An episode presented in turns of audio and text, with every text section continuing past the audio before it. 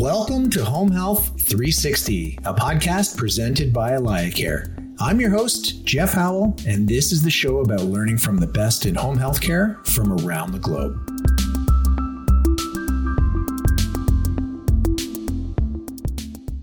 Hello, everyone. I'm Home Healthcare News editor Andrew Donlin. Thank you to AlayaCare for sponsoring today's webinar.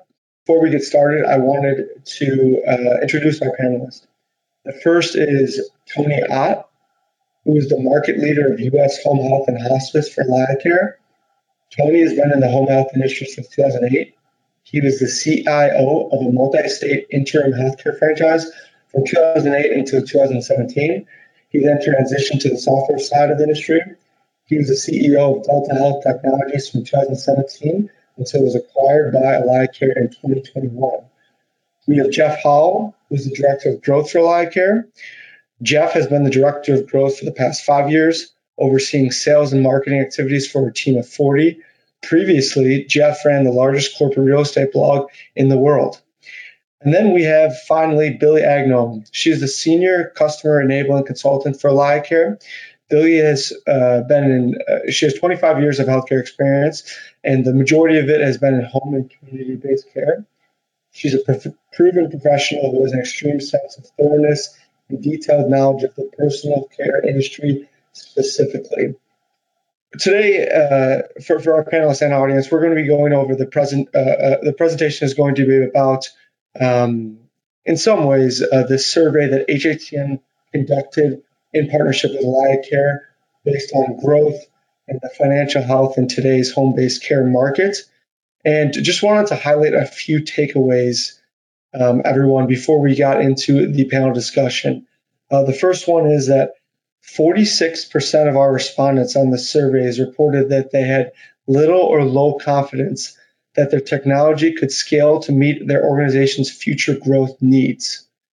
The second one is that 76% of respondents said their organization uses multiple different tech, multiple technologies, excuse me, to support operational processes. And the third one is that 40% of respondents describe their organization's ability to accept referrals as better than compared to January of 2022. Those are just a few of the takeaways. There's a lot of other really interesting nuggets from the pre- preliminary results from that survey, which will be coming out soon. Um, and, and all you will be able to access that at some point but I believe you are also able to get an early copy if you wish. Okay, now to the fun part. So uh, I just put off a few of those takeaways from the uh, survey, but there's obviously a lot more in there. First, I just want to ask all the panelists, uh, Jeff, starting with you, what really stood out to you in the survey result? Yeah, sure. Uh, thanks, Andrew. So um, referral growth was the number one answer on what's going to have the biggest impact on growth. And it was by a mile. It was actually about as much as the other six answers combined. And in fact, it was triple the next most popular answer, which was actually just having a marketing strategy. And so it really drives home the point that this is really a referral driven business. And when we look at what the answer was to what are the most important channels, 96% were either referral or word of mouth and only 3% said online advertising or traditional marketing. So it almost makes you think that the in home care there shouldn't be a marketing department, but it really should be rebranded as a referral management department. Uh, and then the other thing that stood out to me was that two thirds of respondents said that their business is growing, which presumably is a good thing because um, there's no doubt about the demand that's out there, but you can't fulfill demand if you don't have supply. So hopefully that's a sign that uh, the supply of caregivers is bouncing back in order for agencies okay. to be back in growth mode. Yeah, Jeff, I thought that note was really interesting as well. Um, it seems like even though there's headwinds and there's issues to get around, everyone is in growth mode. Um, I shouldn't say everyone, but most everyone. Um, okay, thank you, Jeff. Tony, what about you? Um, I thought some of the points Jeff made were, were very interesting as well, thinking of these agencies in growth mode. And I was surprised that some were even talking about, um, I think it was, yeah, 32% said they were, their hiring plans were slowing. So maybe this supply of caregivers, it seems that for the last year or so, when you're like, what's the top three issues? Well, it'd be hiring caregivers, hiring caregivers, hiring caregivers, and it doesn't. It feels that we're we're not there as much. Not that there's an unlimited supply or that it's not a problem. It's just not so much the only problem. So seeing um, agencies in growth mode is nice to see. Yep. Billy, what about you? Yeah, thank you, Andrew. I, I'm right in line with Jeff and Tony on this one.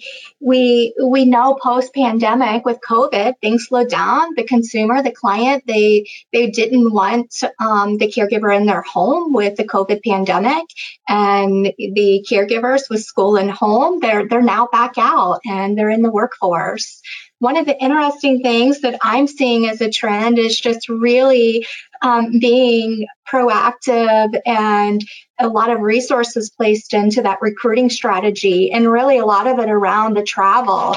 And one of the survey questions that we had is where did where did these provider, where did the agencies um, place themselves with the travel reimbursement? And I found that very interesting. You know, the, the majority were lined up in the in the same rating category. The other thing that I'm seeing is not only are agencies and providers um, reimbursing travel, they're also reimbursing mileage on top of that. So that doesn't shock me to see that we're seeing an increase of business. Obviously, there's a lot, there's a lot of growth in, from 2020 to 2021 in the home-based care space. Um, now that we, we're in 2022 and getting 2023, uh, what are some of the trends that you're seeing in terms of growth? Uh, Billy, I think, mentioned some of them already, um, but where do you expect growth to go in the next year? Yeah, so where I see the growth to go is um, in the home and community base for sure. We are seeing um, increases in the, the waiver, Medicaid waiver population passed on to the providers on the self pay side of the business, we're seeing a more creative approach with an a la carte boutique type of business where they're being really resourceful and specializing in areas that the most vulnerable need the care in. And because of that, we're seeing those increases being passed on to the recruiting of that home care associate. Um, the other thing that I'm seeing is more of a partnership with the family and the client on recruiting that caregiver, that trusted advisor. And when we see that the client and, and the family are really being participants in that, they've already got that connection, that trusted connection, and the agencies are sponsoring with the certifications and the programs um, that is required to provide these services. And you know, when when we see that the client's happy and the home care associate's happy, the business just grows. That provider starts becoming the premier provider um, in their community. I really look to see more of the home and community based sector just to continue to increase and just blossom. I think that makes a lot of sense. Uh, Tony, can you hear me all right? Yes, I can. Thanks. Okay, great. Uh, so, what do you have to add in terms of just growth trends uh, moving into 2023? Yeah, one of the, the main trends it seems that we're continuing to see, and maybe we'll see a slowdown with some of these economic changes, but the consolidation in the market, right? That mergers and acquisitions just are are part of the industry and the consolidation, and then recently even seeing payer sources entering the market. You know, United Healthcare, Humana, things like this. So it, we're seeing we've seen for years you know mergers happen and consolidation, but it seems that that trend is is continuing and probably gonna we're gonna see more of it in the coming years. Yeah, and certainly, like you said, you, you mentioned payers. There's also retailers, right? There's CVS, Walgreens. Uh, everyone wants to get um, into the home-based care mix, and I think that also leaves room, though, Tony, for some of the strategic buyers, just because they understand the business and and, and you know, they have an edge in that way that they do understand a lot of the headwinds and, and how to manage those. So I think the M&A space will be interesting, especially as more and more players get involved um, uh, in the space. Jeff, anything to add? Well, these two are uh, stealing my thunder, but I will uh, echo that the first franchise in home care uh, only started in 1982. So the industry, we don't have a Coke and a Pepsi. We've got the biggest player probably has less than 5% market share, even though they're a multi billion dollar player. Uh, what I noticed is that with COVID, every family that could pull a family member out of a building did so.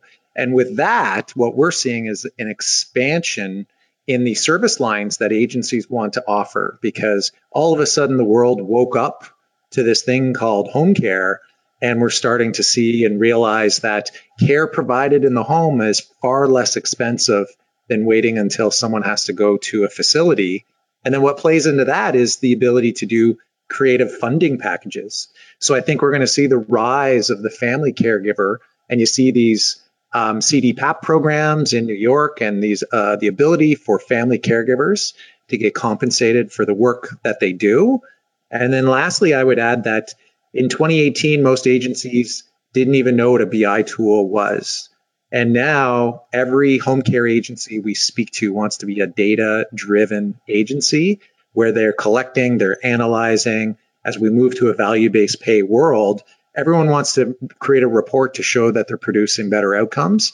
Uh, but we're still at the stage where only two thirds of agencies actually do any clinical reporting at all. Yeah, certainly. Um, with payers becoming involved in the space and value based care, Jeff, as you mentioned, and then also on the home health side, you know, just proving your worth to other payers like CMS um, and just making sure they know the outcomes are that much better in the home. Data is becoming really uh, imperative for agencies to be able to survive and also thrive. Um, okay, so obviously there's so much demand that, as we touched on before, everyone's in growth mode. Everyone sees more opportunities out there. At the same time, are you all seeing any examples of home care agencies that may be standing out because of something specific that they're doing, a secret sauce, if you will? Uh, Billy, let's start with you. Yeah, so thank you. What we do know is that the care associate is that trusted advisor. And when the providers, when I'm seeing I'm seeing startups do this, established agencies, when they're really putting a lot of thought in the process of recruiting and retaining that workforce, they are seeing expansion. One thing that I love that I'm seeing is in addition to the ongoing CEUs or in service education, that ongoing education, a lot of agencies are also being very creative and thoughtful and offering support services to their care associates. And in turn, what's happening is the care, their retention, they're retaining their caregivers. And when you have that trusted advisor that's happy, the caregiver, they start sharing their story. When the client and the family's happy, they start sharing their story. And then when the care management team hears that the clients are happy, they start sharing that story. And the, the agency just blossoms. So just really putting an effort on high satisfaction in the agencies that are doing that, they're seeing immediate rewards. Okay, great. And Tony, what, what about you? Yeah, actually, mine um, mine was right along the lines of Billy. Is it so? A lot of agencies, the ones that are thriving, are figuring out how to do better with the employees. It's how do I retain employees? How do I? It's one thing to get them in the door or to get them to apply. How do we get them to work? Get them work that's closer to their home. Get them where they're not just traveling all the time.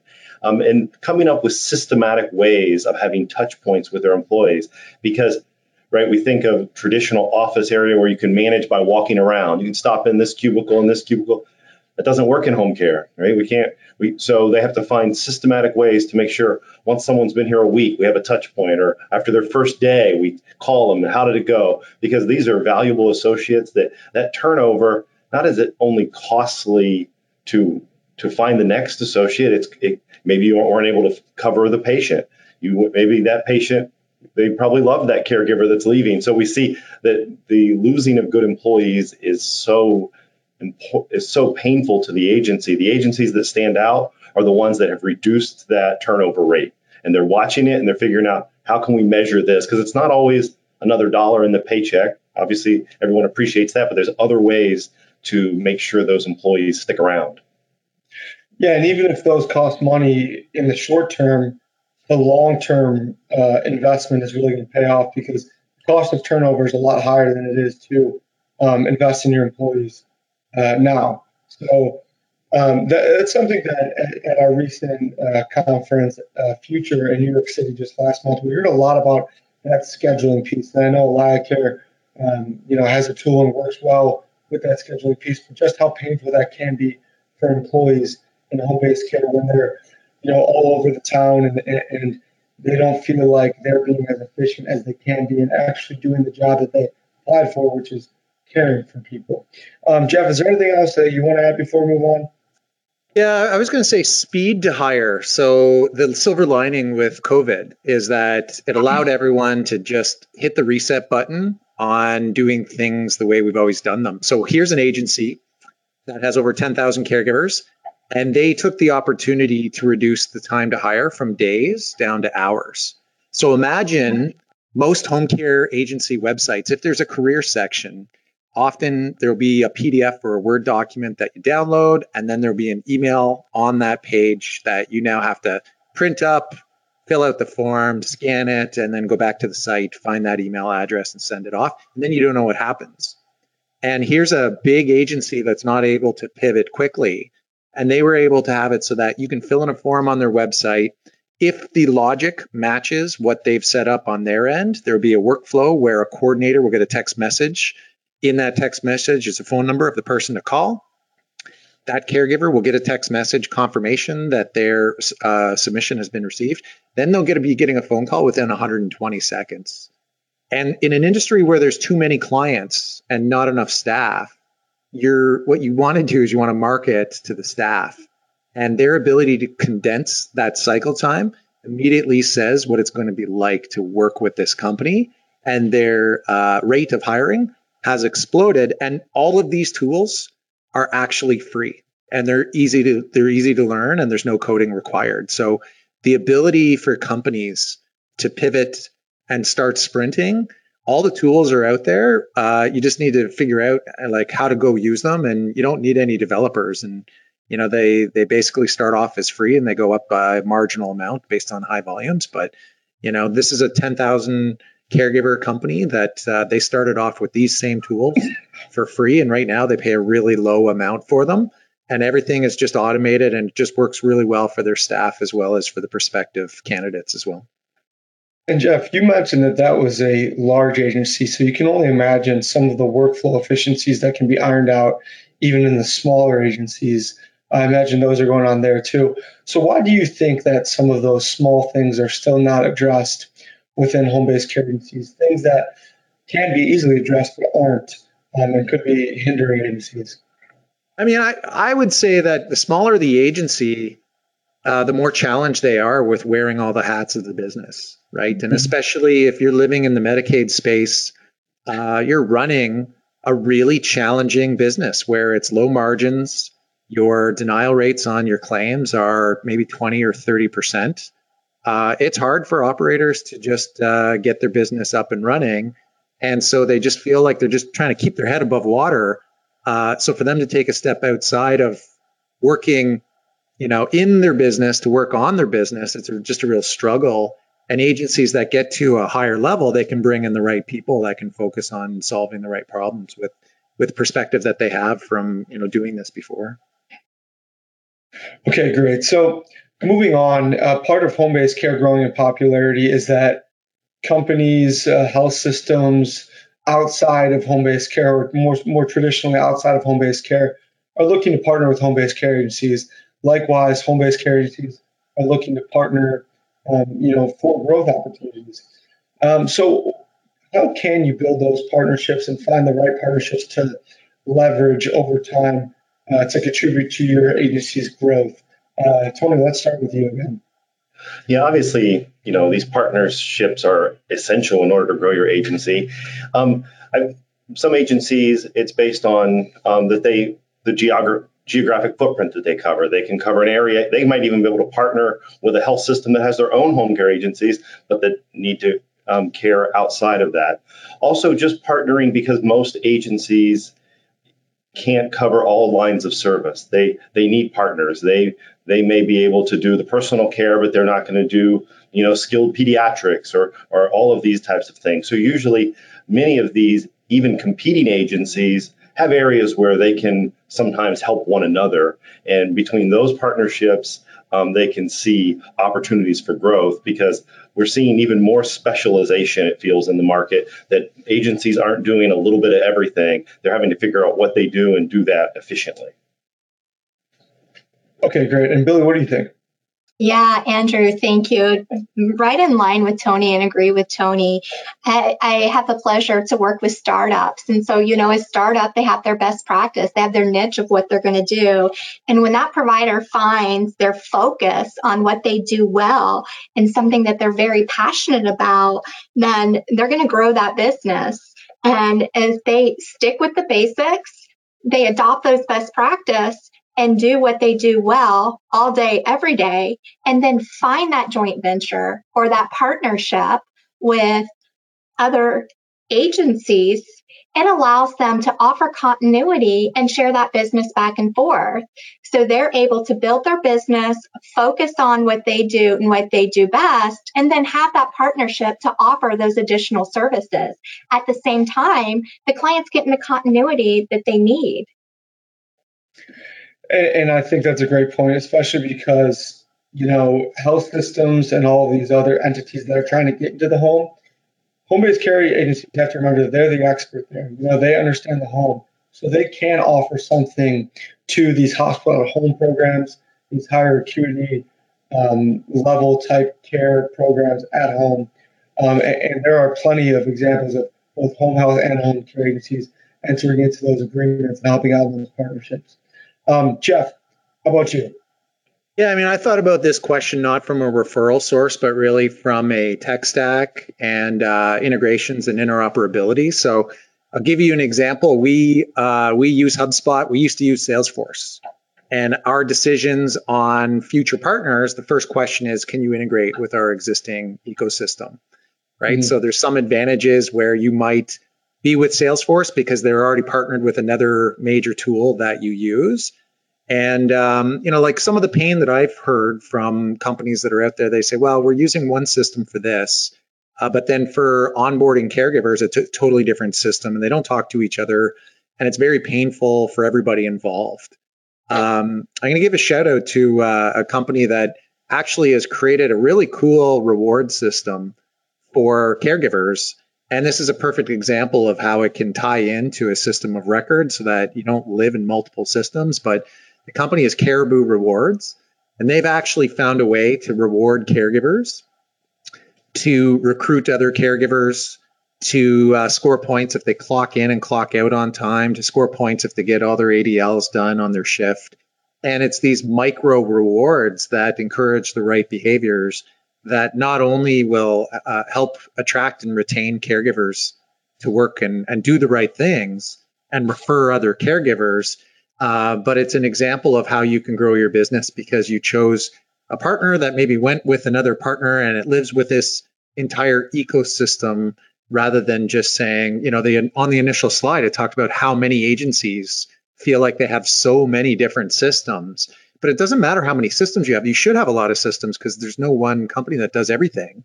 But the importance is that you've selected this family of softwares that can all work together to be this uh, a gestalt, a uh, the, the whole being greater than the sum of the parts. Yeah, and Jeff, I'm glad that you brought that up because I think the first step for the home based care, the greater universe, was getting tech in the first place, right? And now it's about how you make that tech work and everything together. Um, and like you said, making sure those those uh, technologies are talking to each other and make sense for your caregivers at the ground level. Um, okay, so obviously recruitment and retention is something that we've been talking about a lot. Um, no one on this uh, call, either as a panelist or an audience member, is a stranger to the fact that staffing is, is an issue. But um, I think some home based care providers are finding ways to do better with staffing, especially compared to last year and even the year before where things got really dire. Um, what are some examples of that? Um, Jeff, we can start with you and then move around. Yeah, sure. So uh, our data is similar to what Home Care Pulse uh, publishes with respect to what do exiting caregivers cite as the top reasons why they leave agencies. And it's that they feel like they've signed up for a job and then the office stopped communicating with them. So a visit may get canceled, they weren't notified, they, they're not getting any offers for any shifts. The number two is not pay. Number three is pay. Number two is not getting the hours that they need, right? Because they know what hourly rate they've signed up for. But they also said, hey, I need 40 hours a week. Otherwise, I need to go get a job elsewhere. Uh, but to address number one, the communication, I'll give credit to uh, Stephen Tweed at uh, Home Care CEO on this. He runs a mastermind group of agencies that are in the top 10% of the business. And uh, they came up with an actual structured, uh, engineered 90 day program of communication. Because what it really comes down to is that if you incentivize your back office staff with this structured communication approach, it changes the culture of the agency. And it's not that your coordinators and schedulers just say, well, I'm going to send this shift to uh, Billy because I know Billy and she's reliable and she needs the hours. The, the turnover rate is, however you measure it, somewhere between 60 and 80%. And the biggest issue is the people that come in and then they feel like I signed up for this and then no one got back in touch with me and I hardly got any offers. And then one third of caregivers end up leaving the, the agency without even filling one single shift. And what happens is that the schedulers are just so busy, they don't have time to think about, I need to be in touch with Billy so she feels connected to the company. Absolutely. Uh, that's a huge problem. I, I, touched on that a little bit before, but um, that's one pain point I think home based care providers are really going to need to address um, in the next few years. And the ones that do it best are really going to thrive. The ones that struggle with it, uh, they're going to feel it. Um, Billy, what would you what would be your advice to agencies on how to uh, how to better address some of these issues? Absolutely there there's there's a fundamental of exactly what Jeff said is when you're recruiting your talent, it's very important to understand what geographic area that talent is able to provide care in. So quickly getting that that care associate in the right place immediately after the onboarding and the training.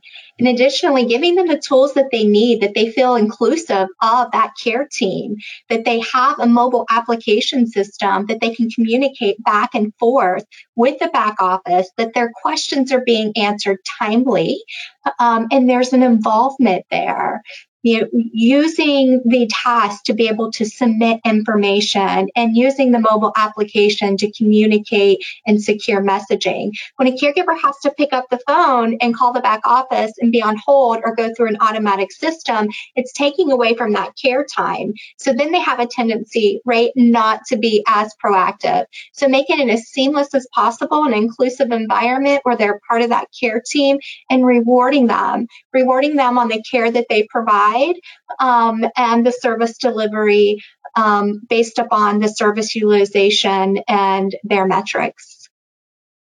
Yeah, and that goes back to one of those survey results, which is that almost half of agencies don't know um, or don't have confidence that uh, the technology that they have right now is going to uh, be able to keep up with their future growth or at least help their future growth. Um, so, on that note, too, in terms of artificial intelligence, digital tools, other sorts of technology that can supplement the caregiving profession. Um, obviously, you know, we don't think that AI is going to take over um, caregiving in the home or anything like that.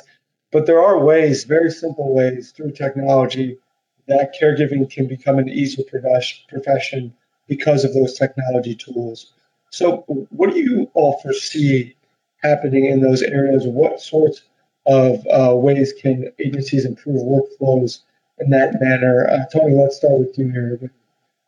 Yeah, the, when I saw, saw, this question, I thought even more of the back office. Traditionally, I've thought of the, the caregiver, but in the back office, there's ways this technology can help um, okay. care. So, for example, um, we have a group called AlayaLabs within AlayaCare doing things like predictive analysis, doing things like shift optimization. So, if we look at all of our shifts and all of our caregivers, do we have caregivers over here driving this direction to take care of someone and, and there's a caregiver that lives right close to them so things like optimizing that things like um, an engine to look through visit notes and see if there were falls reported in the narratives that no one reported so things where we can use technology predictive analytics to help us you know, manage by exception and get rid of some of the um, to really optimize it. Again, it doesn't um, replace any of the caregiver. It doesn't replace the nurse, but what it can do is just make it more efficient. Yep. Billy, what about you? Yeah, virtual care is just real-time video conferencing with their their clientele, the customer that's in the home. You know, what it allows the agency is it allows them to have that traditional um, face-to-face real-time care, and then also it also allows them to have that high touch um, change in condition, immediate look at a consumer or the client um, when that in home care professional is calling in with a change of condition. What we do know is that um, high touch model increases um, high performance from both the home care associate as well as satisfaction from the client. And when those change of conditions get called in, and the caregiver can be present, they can help that back office triage what those situations are to identify what are the next steps. Also, can reduce hospitalizations. Jeff, how else can we, uh, you know, make those workflows more efficient? Well, first of all, I think uh, the real exciting thing is the automation of other industries that will allow us to get more caregivers right? So it's going to be a lot easier to have uh, self-driving Uber cars than robots that can give baths. So I'm excited about uh, how our industry can benefit from this. And then my thoughts are really it's not in my view the coordinating of care is secondary to remote patient monitoring right so what's the company that has the most health data in the world it's fitbit right they've got billions of hours of sleep data how are we going to uh, create the greatest savings possible? Well, we're going to keep people out of hospitals and we're going to do it proactively. So it's all about the tracking of the data that leads into predictive models so that that data can flow to home care and home health agencies and we're not reacting. We're proactively saying, hey, here's the data on someone that has this particular ICD 10 code and they're exhibiting the symptoms that we would see if X is happening. So if we can prevent a negative health event, then uh, we're going to save tens of thousands of dollars from the next hospitalization. And uh, whatever the number is, it's something like 95% of the costs of healthcare are from 5% of people. And that's where we're go- we need to save the money. And that's how we're going to create better outcomes is that we're not reacting, we're proacting. So, Jeff, I want to follow up on one of those points, which I thought was really interesting. So, because so much automation is going to be going on outside of home based care and caregiving, uh, you think that will bring in more workers because some of those jobs will no longer be available. But of course, the human touch and the caregiving is still going to be needed. I mean, you're also, you know, the person who's the persona of a truck driver isn't necessarily someone that has a calling for home care. Um, mm-hmm but you're going to have, you know, sh- just like you have shifting demographics, you're going to have, um, you know, sh- just a shifting workforce. And so if the dollars are there, and if we um, support it, and there's there's more money on the table for caregivers, and we can get more people into the industry, it just makes sense to me that while people are afraid of the robots taking over, um, you know, we, we would be uh, we li- live in a better world if we had fewer Amazon uh, warehouse uh, folks, and all of that is automated. And we had more people in the caregiving profession. Yeah, and who knows how long the retail industry will, you know, still require that big of a workforce, which is often one of the um, areas that takes away from home-based care uh, as of today. Okay, so moving on to the next question: um, How can data and business intelligence help drive growth for home care agencies? I think this is a very important question. Um, because Jeff, you know, you said earlier, this is a place where a lot of home-based care agencies may have flagged a little bit over the last decade. So, how can they leverage that? So I would say like even big health systems aren't really either happy or that advanced on their health informatics. And if you mm-hmm. look at your average home care agency, you know, might have a sense of, of a, you know, 75 caregivers and 75 clients or something like that. You're not going to be collecting so much data that you're predicting negative health events. but you have to start collecting data to begin with. So you have to have, you have to be off of paper. You have to have some kind of app with a digital form in the hands of caregivers. And then uh, those caregivers need to be trained to be collecting the right data in the field. So as an example, if we if we as an industry say only 12% of knee replacement cases end up in a hospitalization due to an infection, well, that's what the aggregate data can tell us. But we need to be uh, creating the right way to measure that at the point of care. And if you're still on paper, you have no way to track that. If you have a mobile app that caregivers aren't using, you have no way to track that. If you're not creating the forms to collect that data, you can't report on it. And you know the technology is there as your friend, but you know it's a people process that you have to wrap around it. And then even if you're reporting all all this, what's your sales team doing with that data? Right? Are they meeting with referral sources so that you can steal an unfair share of the market with this information? Or are they still living in a world where their next referral source is whoever they, they took out to lunch last? Right? And so, uh, you know, it, you have to have every step in that chain to be able to not only produce the best outcomes, but run the best business. Billy, I feel like you probably have a really good perspective on this. What are your thoughts? Absolutely. I mean, you, you you can't improve on something that you're not tracking. If you're not tracking all of your segments, then you're not going to grow your business and improve on it. An example would be, you know, what are the services that you're providing against once you're authorized? What type of missed services and patterns are you seeing, and why are those services being missed? Um, how many days is it taking you to hire from an applicant and from that applicant to get to orientation and orientation to their first visit and how many hours is the typical new hire working what what data are we seeing in our clinical outcomes right? Better outcomes brings a better business. And when you're tracking those trends and you're seeing what you're doing really well at you can do more of it. And the things that you need to improve upon you can offer more education so that you can improve in those scores to do a lot more of that. Okay great tony. Anything to add um, on the, along the same lines of what Billy was mentioning, we also have areas on not the care, but on the business. What are, as we see, you know, more pressure on reimbursement and managed Medicare being such a big deal, managed Medicaid, pressure there, pressure on the other side to provide greater benefits and greater pay well, are you measuring? Do you know what, what your gross margins are? Do you understand which lines of business are profitable? Because we want to provide care, but we also have to survive as a business. So we also need to be measuring, you know, doing that kind of BI on how how is this go- going to work? What kind of rates can we accept and can't we accept? So that kind of measurement also is obviously most are doing this. They may we may need to even do it to a greater degree as we c- get continued challenges in the in the industry. Okay, great. I just want to answer a few questions from the audience before we move on. And again, to the audience, uh, keep submitting questions, and we'll try to get to as many as we can at the end of the webinar. But uh, first, just a, a, few quick ones. Jeff, what was the name of the rewards program you mentioned again? Uh, Caribou Care. I think it's caribou.care instead of .com. Great. And then Tony, um, what do you think is an unacceptable turnover percentage for a home health agency?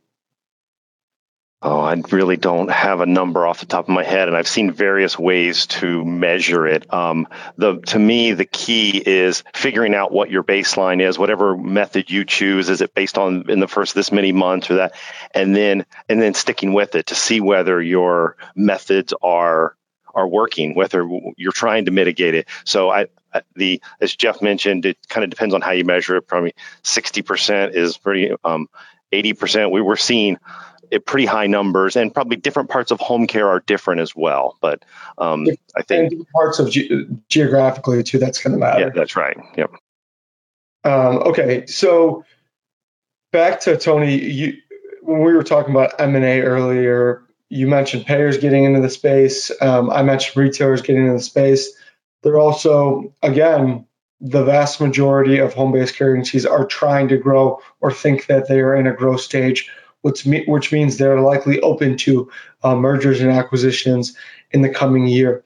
Um, where do you all see uh, the M&A space right now? What are you expecting uh, in the next year or so Uh, Jeff, we'll start with you here.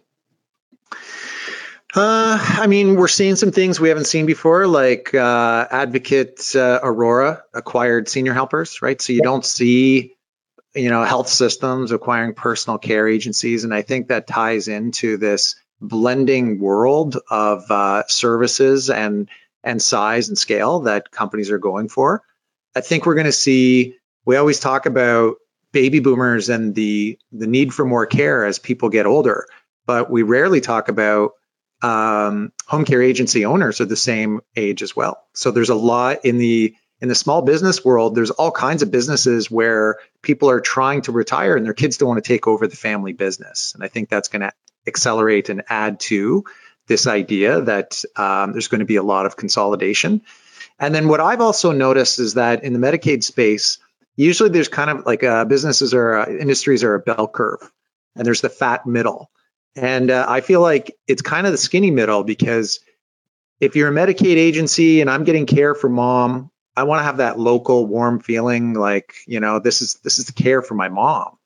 Um, or on the other end, I'm going with a really big agency that, that uses a clearinghouse and, you know, is it's a low margin business. So they're making they're running a business based on volume. And so it makes it hard for the ones that are in between. And then I think what you'll see is those the the skinny middle, those those ones will be uh, looking to exit the business, and I think the ones that'll benefit from that are the large acquiring uh, agencies that, like uh, Help at Home, for example, acquiring Preferred in New York. They weren't in New York, and they just acquired 5,000 clients just by making that one acquisition. So I think we're going to see whether you're not in a geography or you're not in a service line, you're not going to grow it. You're going to go buy it. Billy? Absolutely. Um, we're we're going to see more of the providers that have the capital to go in and tuck in the smaller, medium businesses. The small guys, they're able to sustain. But when you get to that medium size, your margins get really tight. So you have to grow your business. And if you're not able to do that quickly, then there's opportunities to you know to sell that business onto the, the big guy. And there's a lot of those big guys that have the capital that want to come in and grow their business. Not only are they growing their business in the home and community base, but I'm also seeing they want to expand their services. And an easy, quick way to expand their services is to acquire um, another agency that has a service line that they don't have, and it allows them to, you know, add on to that acquired business. Okay, great. Tony? Um, nothing really to add. I think Billy and Jeff ca- covered it well. It, we're going to see more and more M&A. No, I don't think anyone expects us to see it slow down. So, yeah, it, it sounds like things are, are going to keep ticking up here. So, exciting uh, year for that for those that keep an eye on the M&A space in home-based care.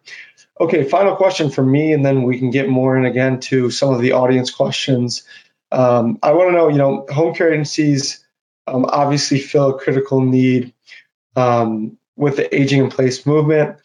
As that gains momentum, um, what do you think the next push will be for home care, and how can home care agencies get on the bandwagon early? Um, in, in, other words, what's the next big frontier? Um, Billy, let's start with you on this one. Yeah, I think we're going to see more primary care in the house call sector. Um, we know that it's going to improve outcomes, it's going to reduce the cost. Um, it's going to allow the most vulnerable population to get that primary care in their home. We're seeing legislation is allowing more for nurse practitioners to provide in the home and home care. Um, I've seen it myself with my own aging mother. You know, she's got comorbidities and she is homebound in her home. And now that we have primary care and we have all of the and the um, Meals on Wheels and home care associates and all the other additional services, she's been hospital free for over a year and a half. So, what we do know is when we layer up on these additional services and all of the care is received in the home, we are receiving better outcomes. Okay, great. Jeff, how about you? So I think there's going to be funding by necessity, and um, you know we just did some research on ARPA funding for Pennsylvania, and uh, it opened on July 1st. It closes at the end of the year. There's 38 million dollars available. And it's $40,000 per request. So if you do the math, that would cover 950 home care agencies. And there are just so many agencies that, as we talked about before, they're just trying to keep their head above water. And there's all these $40,000 will go a long way towards caregiver recruitment, training, caregiver pay. And uh, my view is that, you know, this these dollars are going to be around regardless of where you're tuning into today. This is a challenge in just about every single uh, country out there. And so I would encourage everyone to make sure that they're on top of all the advantages that they can get that, that are out there. And then secondly, we haven't talked about this yet with all of this consolidation. Most people get into the business because they have a passion for delivering care and they don't think about the end at the beginning. And you really, as the industry matures, you know, if you're running a good business, you're going to be in a spot to be able to make a handsome exit. And you should be taking the steps today to position that exit. And a lot of people really just kind of continue on in their business without thinking, what would it look like today if I were to tie a nice ribbon on this business so that an acquirer would look at me and make the choice to acquire me instead of somebody else? Absolutely. Um, Tony, what about you? Um, I think in the future we're going to see, as we already have, and um, Billy and Jeff mentioned it both, both in earlier comments, on more technology in the home, remote patient monitoring, being able to provide more care with less caregivers and better care and better outcomes, keeping people out of the home. And I think technology. Uh, I thought of the right, the expression that necessity is the mother of invention. And for the analogy that came to my mind was our grocery stores, at least in Ohio where I live. Pre COVID, you could do self checkout, but honestly, it was usually if you had 10 items, you would do that, and there were cashiers everywhere. Well, then they didn't have cashiers. So what did they do? They figured it out. Now they can run 12 cash registers with two people, and they and so the technology was there to help solve the problem. And it just, I think, we're these technologies that exist, but we have been too expensive or didn't make sense in the home it's going to make sense because we are going to we have a continued aging population a shrinking workforce sometimes. So i think we're going to see technology it will have to be part of that solution. Yep another great point tony. Um, okay so let's get to some of the audience questions. To the audience thank you for interacting with us so much. Okay so the first question that i think we'll go with um, and take this where you want to. Uh, are, are you all seeing any under-accessed or undervalued referral sources that could be leveraged for quick wins? Um, obviously, this can be you know home care, home health, whatever whatever you all are thinking. Who wants to start with this one? Yeah, the one I was thinking is one we had talked about before is is partnering, finding other agencies who who don't do the type of care you do or or referral sources that have their own agency, but that it's doesn't cover the doesn't cover the geography where your agency is. So if there's an agency that's just doing rehab services, and they go, well, they might have personal care. They don't have the personal care workers. They need a partner to help with that. So I think the partnering maybe is a way to um, is the one that comes to my mind. Yeah, and I would say community education just about the services that you provide. What we do know is that when the individual needs the in home service, it's an immediate need. And they don't have a lot of time to start doing the research that they need. So, really offering community services out into the communities that you provide care and allowing the consumers to know that you're there, what you do, and your outcomes of the care that you provide. Uh, I would add, uh, although it was, you know, very low numbers on the respondents on how much value there is to the digital marketing or traditional marketing means, I would also say that most home care agencies have not invested much or not uh, as skilled at ranking better in Google or having a better website experience. There's a tool called Callpage, and you can go to callpage.io. I believe it's free for the first 30 in the month. It actually flips an intake form. So if I come by your website and I say, I'd like to uh, get in touch with somebody or fill in a form because I want to set up a time to see if Care for Mom is right with your agency. When you click on the little button, it says, We're going to call you in 28 seconds. And all you have to do is put in your phone number and then it does a blast to the people that you've put on that list And within 28 seconds, you're speaking with that agency without having to pick up the phone yourself. And uh, it's that quick response time, and it's what you're saying to the prospect with that with that uh, with that level, like with that with those steps.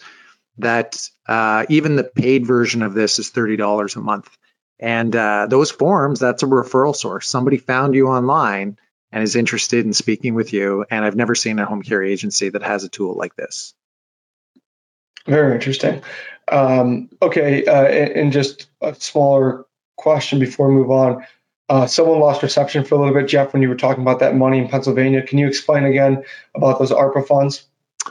Yeah, you can just Google ARPA funding Pennsylvania. Um, it, if someone wants to just email directly, I can send them. There's an application form that you actually have to then print up, and, and then there's an email to send it to. So my email is jeff.howell at alayacare.com. So you should see my name on the screen there, and I'd be happy to get back to you and attach the form. Okay, thank you, Jeff.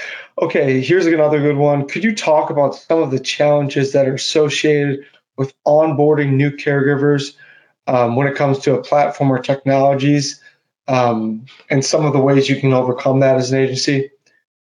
Yeah, that's a great question. And you know, just filling in the time of, you know, making sure that the, the client care is still being provided. And that needs to be the priority. But we also need to ensure that the caregiving staff are onboarded onto that application timely, efficiently, and they have the tools and the resources that they need. And we have found through um, university and AlayaCare University and community programs, we've been able to offer that remotely when the caregiver is available at their own time, right? They could just go into that application and do the onboarding and take the self assessment um, quizzes that is ensuring that they're competent in um, the application. Jeff, Tony? I would say, like, if, I mean, in my view, there's three caregiver training tools that really uh, have most of the market. So there's Care Academy, there's Home Care Pulse, and there's Nevvon. And um, as far as I know, I think they integrate with all kinds of different systems of record as well. And the pain that I've heard is from the agencies that say, well, we have this other learning management system and it lives outside of our system of record. And we have to have this separate login and a separate process and caregivers only want to log in and clock into the app that we have. It's just important that as much as possible that your whole tech stack talks to each other and there's fewer logins fewer things to to be in. And if you can live in one environment and have the other tools that pop up in there um, that's like the best uh, the best of all worlds right Tony? Um, I would just add the other part of onboarding that can um, hold things up is just just the other paperwork for just becoming an employee. So making sure we do have systems talking, whether it's your EMR system talking to your payroll system, and that we've we can get through this process quickly. As Jeff mentioned, you know, a third of these employees never take a shift. It could be because they need a paycheck next week. So if we can get through that process and keep them from just taking a, another job, right? Streamlining that is going to not only get them working quickly, get them happier, it's going to obviously bring benefits to the agency if we can get them on, out on cases and then onboarded onto the software and with through through whatever other types of education they need. Okay, and then this other question is a great segue because it's sort of on the other other end of the question I just asked, um, which is so with more and more of this technology being implemented in home-based care, how do you handle it on the patient side? Um, you know, there's a lot of seniors who obviously aren't technology savvy, technologically savvy, um, and also there's a a lot of people that live in rural areas with low broadband access and uh, internet sometimes is a struggle. How do you get over those hurdles? Yeah, thank you, Andrew. A lot of the um, senior centers and the area agencies, they offer volunteer time that goes out and does education to the seniors to allow them resources of how to um, utilize the different um, technology avenues. When it comes to the rural areas and the inability to access the mobile applications, that's where offline capabilities come into play. And what we find is when the caregiver has the ability to download their application and still provide care through their mobile application, it's ensuring that that client is getting the continuity of the services. Their services are being provided based upon their plan of care, and the caregiver is still, you know, within those best practices and is doing that continuous care based upon the client care without interruption. Tony? Yeah, along with um, Billy, the, the idea of being offline is is a key because then making sure that the caregiver experience doesn't have to change based on whether the patient has internet access at the home. The caregiver they need to be able to have a consistent experience in their mobile application and not have to keep track of who has internet at their house and who doesn't. So I think that um, that's a key way to make that um, better. And then also when there is that there doesn't have to be a burden on the patient during the checkout process. Maybe there's a signature required or something like that, but we don't need require a, a caregiver app, I mean, a family portal app or anything, but even though sometimes it can be available. Yeah, final thoughts.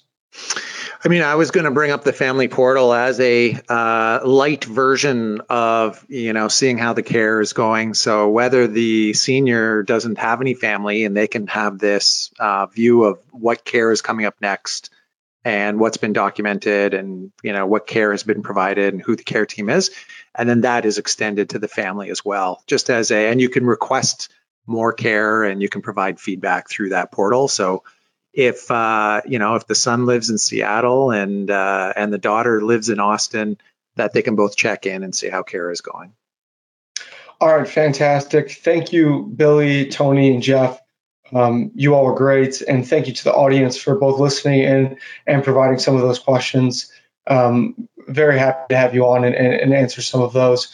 Um, thank you again to Care for sponsoring this webinar. And um, if you do have any questions, you can reach out to one of us. My email is adonlan, A-D-O-N-L-A-N, at agingmedia.com, and maybe I could connect you with one of these folks. Thank you. Our pleasure. Bye-bye. Thank you. Bye-bye. Home Health 360 is presented by AlayaCare. First off, I want to thank our amazing guests and listeners. To get more episodes, you can go to alayacare.com forward slash home health 360. That's spelled home health 360 or search home health 360 on any of your favorite podcasting platforms. The easiest way to stay up to date on our new shows is to subscribe on Apple Podcasts, Spotify, or wherever you get your podcasts. We also have a newsletter you can sign up for on alayacare.com forward slash home health 360 to get alerts for new shows and more valuable content from AlayaCare right into your inbox. Thanks for listening, and we'll see you next time.